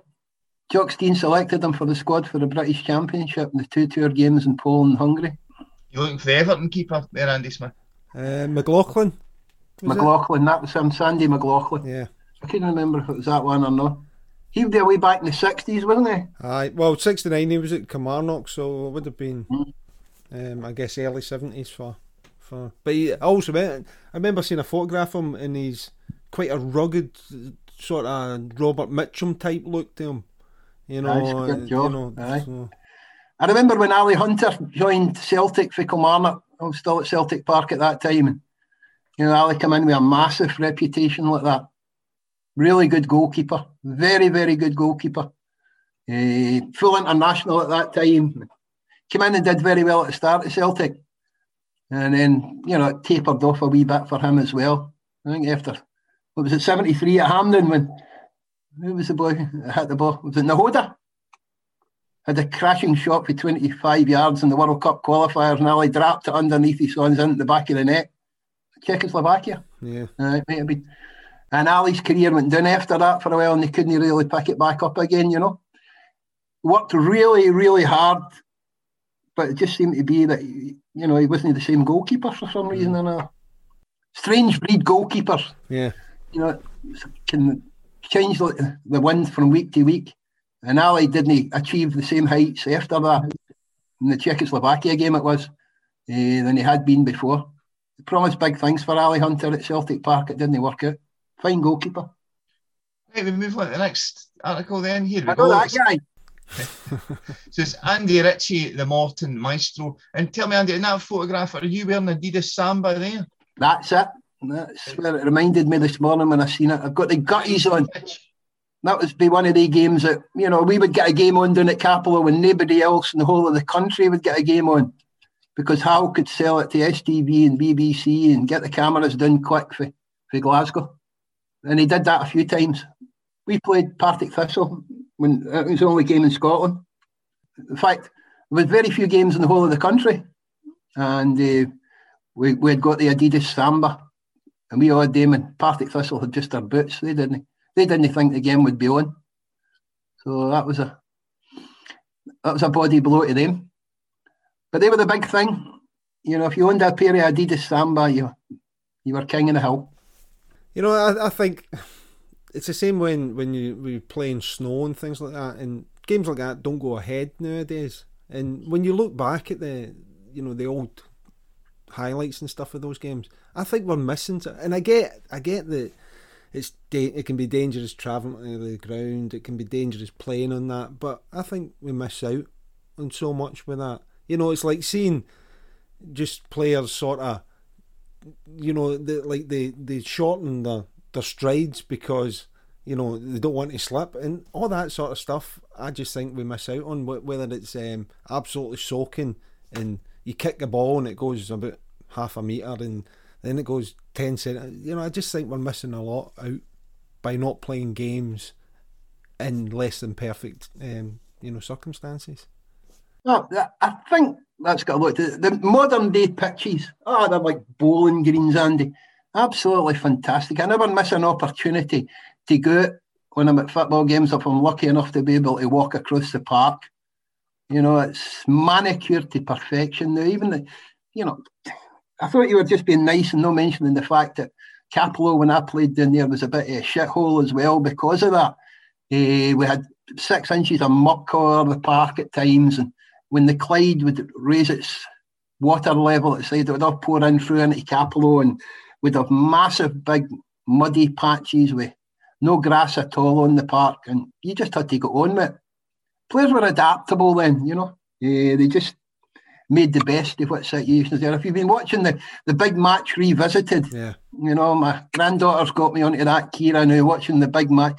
Some of the parks, you know, if it was about half a dozen blades of grass on them, some of the players you've seen on it, you know, you talk about Rodney Marsh and Tony Currie and even Butch Wilkins there earlier on. They are, they all guys come through all that. No grass on the park, muck up to your ankles. And, and Cappielow was like that.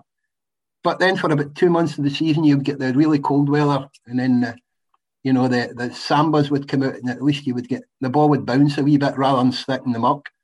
But as I said, players were adaptable. It was like nowadays they talk about the fitness of players now, guys. You know, the modern day player is, without a shadow of a doubt, and has been for a while now, fitter than the players for, for my era beyond. But we were fit for purpose.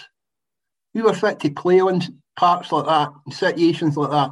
You know, and, you know, we weren't a registered physiotherapists. Every modern day football player can tell you every injury he's had in his whole life, metatarsals and something else and something else. You know, we had a sore leg or a sore ankle or a sore knee. That was it in a nutshell. Nobody tell you any different. And you had to manage them. But we were fit for purpose to play on surfaces like that, like Cappielow. And, you know, even if you look through some of the old bits of footage that they got for Ibrox and Celtic Park for the days, they had very little grass on their park as well. That was just the way it was, and you had to go on with it. But hey, with some smashing players then, you know, yeah. with players who could control the ball in six inches of mud. That takes a bit of doing. So that wee article there is, is basically saying that Morton were doing well and then they've had a, a dip in a dip in fortune things went wrong, you're saying here, Andy, and it was difficult to pick up the thread. Oh, no, so it says right back Davy Hayes. Um, we lost a couple of games where things went against us and it seemed to get to us. For instance, we had an awful lot of play against Aberdeen, in the League Cup semi final, but at the end of the day, we were out of the tournament by the odd goal in three. Yeah, they were exciting times. I remember the couple of seasons like that, you know. And what nobody can understand now, and I say it often, and people probably get fed up listening to it. We were part time. We were training on a Thursday night and a Tuesday night. You know, I was working in the meat market, carrying sides of beef round about and delivering them all to butcher shops over Scotland at six o'clock in the morning, and then down for training at night time on a Tuesday and a Thursday night at Cappielow. There was no preparation time for anything, you know. We were all the time I spent at Cappielow, I spent as a part time player. I was never full time. I never went back full time again until I went to Motherwell. And what a difference that would have made to that squad of players that we had at Cappielow at that time. We had some fantastic players down there. Players who went on to have big careers down south from what you know, we sold Neil Orr to West Ham and Joe McLaughlin to Chelsea and uh, Jimmy Tolmie to, to Lokeren in Belgium. We sold Mark McGee to Newcastle United. Massive, massive clubs. You know, if these boys had had, and you know, they were guys that were out working. You yeah. know, they, they went straight from their work to Cappielow. No time, you know, run around the track. There were no training facilities, you know, and you couldn't go in the park in case you wasted it. Not that you could have wasted it anyway, it was that bad. But that was your training schedule during the winter, was running around the track for an hour and a half and maybe a wee five-a-side game at the end for five minutes. I know the rest of the clubs in the Premier League were off all time. You know, I had to ask for two days off my work. Hannibal's talking about the cup semi-final.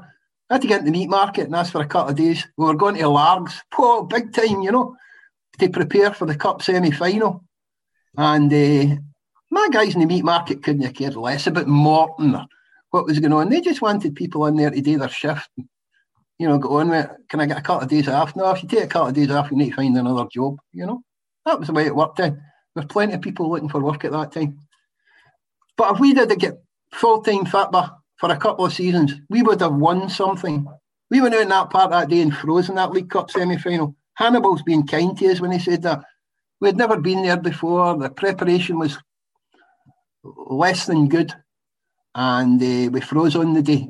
And Aberdeen, well, Aberdeen beat us 2 1, and we really we really should have drew the game. And if we'd probably drawn the game, I think we would have won the replay.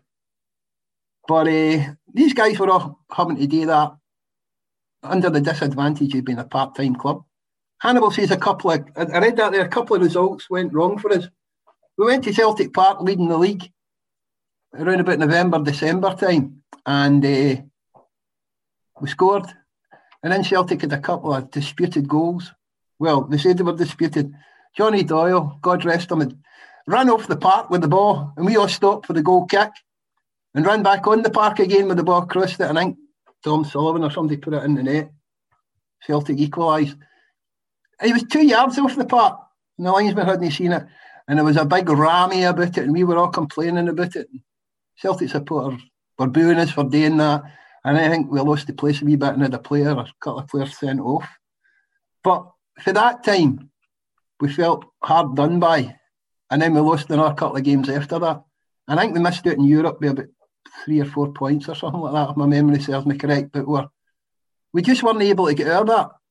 You know, and the wee things that would crop up for any normal team would be able to get in the next morning, sort it out, have time to do all that. We didn't. We just moved on to the next game and the next game. That's all that mattered. Uh, but again, as I say, if we did full time fit within there, I'm pretty damn positive we'd have won something. Might not have been the league, but I'm certain we would have won something. So I've, I've got a wee question about Davy Hayes actually because he, he, became a wee bit of a darling of the Shoot magazine, mm-hmm. appearing in it quite a bit more than probably a lot of people. Um, we, we did. We used to cut out the bits and put it up on the, the notice board at Cappielow. So so why why Davy Hayes? I think he used to go bevying with one of the reporters. used to meet in the tin and have a right good swallow with the reporters, and Hannibal would tell him all the secrets about Cappielow and all, about all the players that he knew. Yeah. I honestly can't remember the reporter's name, or I would have called him out on it. I really can't, but it was a, one of the younger ones at that time. Right. And, and that's what they used to do. They used to go and have a, a wee drink during the during the night or something like that. Or mm. Nights they would meet into, and this is why Morton used to get a lot of publicity out of it. Yeah. They did, and it was, a lot of that was down to Davy. Hmm. Davy and his relationship, you know. I was I was always curious about that because it, it did seem to get a lot more than you know your average um, person, and um, there we go. Thank you for that. Mm-hmm. Right, well we'll come we'll come back to some uh, wee snippets from your career later on, uh, Andy. So, so if we go over the page again here, so it's Ray Clemence's column, the importance of our pre-season tour. Uh, so Ray Clemence is talking about um, obviously Liverpool's pre-season tour, and he's he's talking about uh, playing Dundalk. But the thing I was noticing there that um, he mentions Anderlecht, uh, who played in his own testimonial. Uh, in my testimonial, the Belgians ran out winners by eight six. That's the kind of testimonial game I like. I like to see. Is uh, games like that we mad we mad score lines. Did you get a testimonial like Cappielow? Oh, no chance. Absolutely no chance of that. Yeah, it would never have been my agenda anyway, you know. Yeah. When I when I left Celtic to go to Cappielow, I left Celtic under the auspices that I had things hadn't went well for me. My last year at Celtic Park. And I had dropped right out of the pecking order altogether, whereas I'd been in the first team squad at a very young age. And uh, by the time it got round to that time in '76, I had you would have needed radar to find me in there. I dropped right out of the scene altogether. So I had to find somewhere where I could go and reinvent myself or play football on a regular basis to let people see that I could that I could play because there were so many stories about at that time, you know. You know, he, he doesn't do this because he argues with Jock Stein and he fights with Jock Stein and all that nonsense. You didn't knew football at all, knew that you didn't argue and you didn't fight with Jock Stein. You know, the word was legendary. That's you know, you just go on with it. But he had Big Jock had been in the car crash and had been about eighteen months to two years away from the place. And it was during that time that my career took a nosedive. So I went to Cappielow, to, as I said, to reinvent myself, to show people on a short term basis. I'd spoken to people and spoken to a couple of people in the game. They said, Well, if you want to do that, the best place to go is Cappielow because they'll sell everything. They would sell the front door if they get a decent offer for it. So if you go there and do well, you'll go somewhere else and it'll benefit your career and you'll be able to move on. And that was the reason I went there. Not for any other reason. I went there to, to play, to play for a wee while, to do well, to do all the things that I, I was going to do. And somebody would come along, a bigger, inverted commas, better club, and, and I would move on and continue my career again. You know, Celtic had tried to say, sell me a couple of times. Jordy Miller up at Falkirk had offered £60,000, which was a lot of money for a reserve team player at that time. And Celtic had knocked it back. Motherwell had offered a swap deal. Uh, they wanted, Big Jock wanted Bobby Graham, played for Motherwell at that time in Liverpool. Very, very good player in the Premier League at that time. And Celtic were going to give Motherwell money plus me. Willie McLean was the manager. And I'd make up the deal like that. So there'd been a couple of things on the go that I'd missed out. And so when Morton came up, I thought, take the opportunity and do that. But it was to, I say, play and score goals and let people know that you were there. And you would you would get another move. You would move on to bigger and better things. So testimonials were never, never in my thought. In fact, guys that I played with in there, guys like Davy Hayes, Jim Holmes, John McNeil got a testimonial at the end of it. These guys, George Anderson, these guys deserve testimonials. George Anderson was there for 14 years, never got a testimonial. Jimmy Holmes was there for 12 years, never got a testimonial. It was only people that the chairman liked in there got a testimonial. Didn't matter, and I don't mean this in a disrespectful way. So a lot of guys get testimonials in there, didn't deserve it as much as the guys that I'm mentioning the new. But that's the way that Morton Football Club's always been run. They like you, you've more chance of getting a testimonial. Whereas guys who give real service. Jimmy Holmes had, I think Jimmy Holmes had three spells in the Premier League with Morton. He was in the team that I played, and he got promoted again with another manager, and then he get promoted again. George Anderson was there for a young boy to end his career. Davy Hayes, fantastic, captain the club for all the. That's what testimonials are all about. Football players don't need testimonials now. You know, Bosman sorted that out. Bosman stopped football players from being a slave anymore to actually being able to plan some sort of life and career. Imagine, Tom, here's one for you. Imagine you turned up for training at Cappielow one Thursday night and you get called into the office and say, We've just sold you to somewhere down in England. Get your stuff ready, get everything organised. It's a Thursday night, you need to be down there for Friday morning, so you're down there at lunchtime. That's you away. Don't they didn't ask you to go home and discuss it with your wife and you've got kids at school and you've got no, you they could sell you anywhere they wanted and you were away the next day. Whether you liked that place or whether you didn't. Eh? And that happened to a few guys, uh, but many guys that I know. They threw in a couple of quid, but that's all it was, a thousand, fifteen hundred pound. And they're going to make your life different. But that that was what everybody looked for. That was the only possibility in the game at that time to to benefit benefit yourself. And you couldn't get testimonials written into your contract because they were a spontaneous gesture from the club to the player at the end of their working service.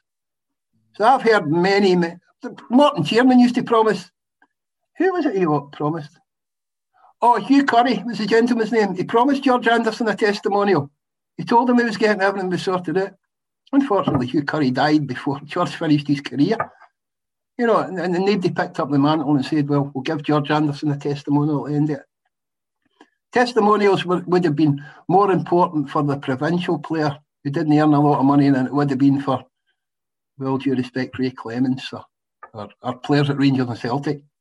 You know, it'd be more important to the provincial player to be to be recognised like that financially. A charity partner this season is the West Dunbartonshire Community Food Share. This is a charitable organisation that provides various services and support to the local community, including the following a school uniform bank, school holiday brunch bags, food provisions, Christmas toy bank, cooking and growing lessons, and a baby bank. They provide essential support to the local community in supporting individuals and families, and we will be looking to support them in any way we can through the podcast. This will include drives for donations of food, money, and support in the form of volunteers. We will also be raising awareness of the group to highlight the work that they do, but also to ensure that families and individuals who can benefit from the group are aware of these vital services. You can follow them on the West Dunbartonshire Community Food Share Group on Facebook or West Dunbartonshire Community Food Share.co.uk for the website, and that's West Dunbartonshire with an N. You can also donate through our Just Giving page for the charity at justgiving.com forward slash fundraising forward slash shoot the breeze one word. Also, keep an eye on our Twitter accounts at shoottb underscore podcast and at Scott's Footy Cards for updates and news on our charity partner. We'd like to say a special thank you to Pete Wylie of the Mighty Wah for the use of the story of the blues in the music for our show. You can catch up with Pete on petewylie.co.uk where you can check out the details of upcoming gigs and new music. We'd also like to thank our producer Diane Jardin for her great work and support on the podcast. Please check out transmissionroom.co.uk where you can book music recording and rehearsal facilities in Clydebank. And so we've come to the end of part one of our podcast with Andy Ritchie. Please follow us on Twitter at shoottb underscore podcast.